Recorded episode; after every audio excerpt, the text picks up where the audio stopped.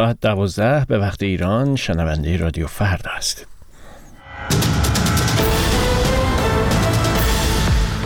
به گفته یک مقام وزارت کشور انتخابات مجلس در تهران احتمالا به دور دوم می رود.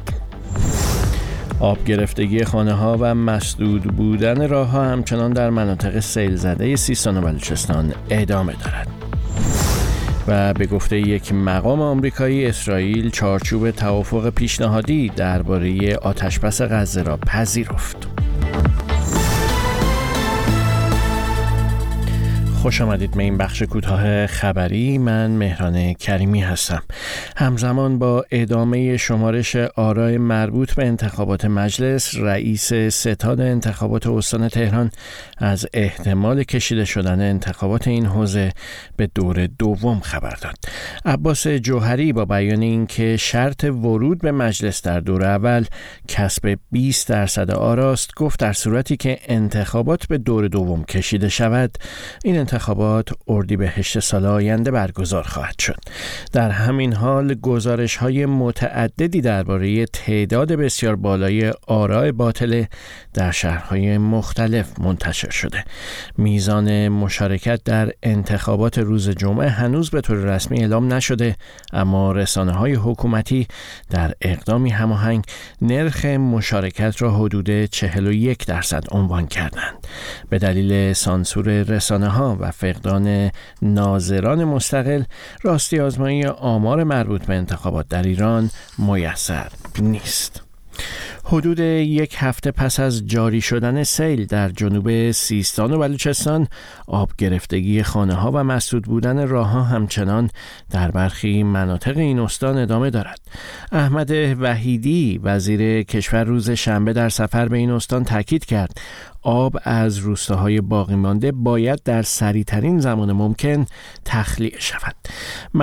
منابع بلوچ از جمله حالبش و کمپین فعالین بلوچ به عدم کمک رسانی دولتی در روزهای گذشته اشاره کرده و گزارش دادند کمک های مردمی از سایر شهرهای استان به سمت مناطق سیل زده ادامه دارد. هلال احمر نیز از برپایی یک اردوگاه اسکان استراری در چابهار خبر داده. برخی رسانه ها با اشاره به موج جدید بارش و سرما که پیش بینی شده از سه شنبه آغاز خواهد شد. هشدار دادند نیاز فوری سیل زدگان وسایل گرمایش است. و یک مقام ارشد دولت آمریکا شامگاه شنبه به خبرنگاران گفت اسرائیل با چارچوب توافق پیشنهادی درباره آتش بس و آزادی گروگان ها موافقت کرد و به گفته او اکنون توپ در زمین حماس است. این مقام آمریکایی که خواست نامش ذکر نشود افزود حماس مستاخهای عبارت آسیب پذیرترین گروگان ها در متن پیشنویس توافق را نپذیرفته. بنابر گزارش ها نشست جدید رئیس CIA نخست وزیر قطر و رئیس اطلاعات مصر قرار است امروز یک شنبه در قاهره برگزار شود. به گزارش رویترز برخی منابع گفتند نمایندگان اسرائیل هم در این نشست حضور خواهند داشت اما بر اساس برخی دیگر از گزارش ها اسرائیل تاکید کرده تا پیش از دریافت فهرست گروگان های زنده در غزه حاضر به اعزام هیئتی به نشست نیست. و فرماندهی مرکزی ایالات متحده سنتکام اعلام کرد کشتی باری بریتانیایی که حدود دو هفته پیش در دریای سرخ هدف موشک حوسی های مورد حمایت ایران قرار گرفت بامداد شنبه به طور کامل غرق شد.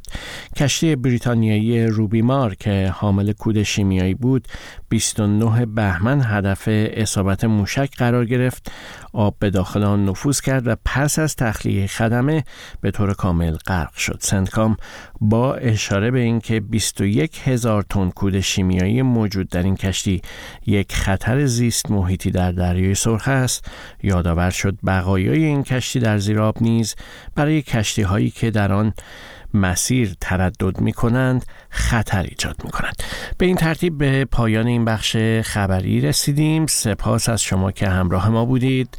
وقت بخیر.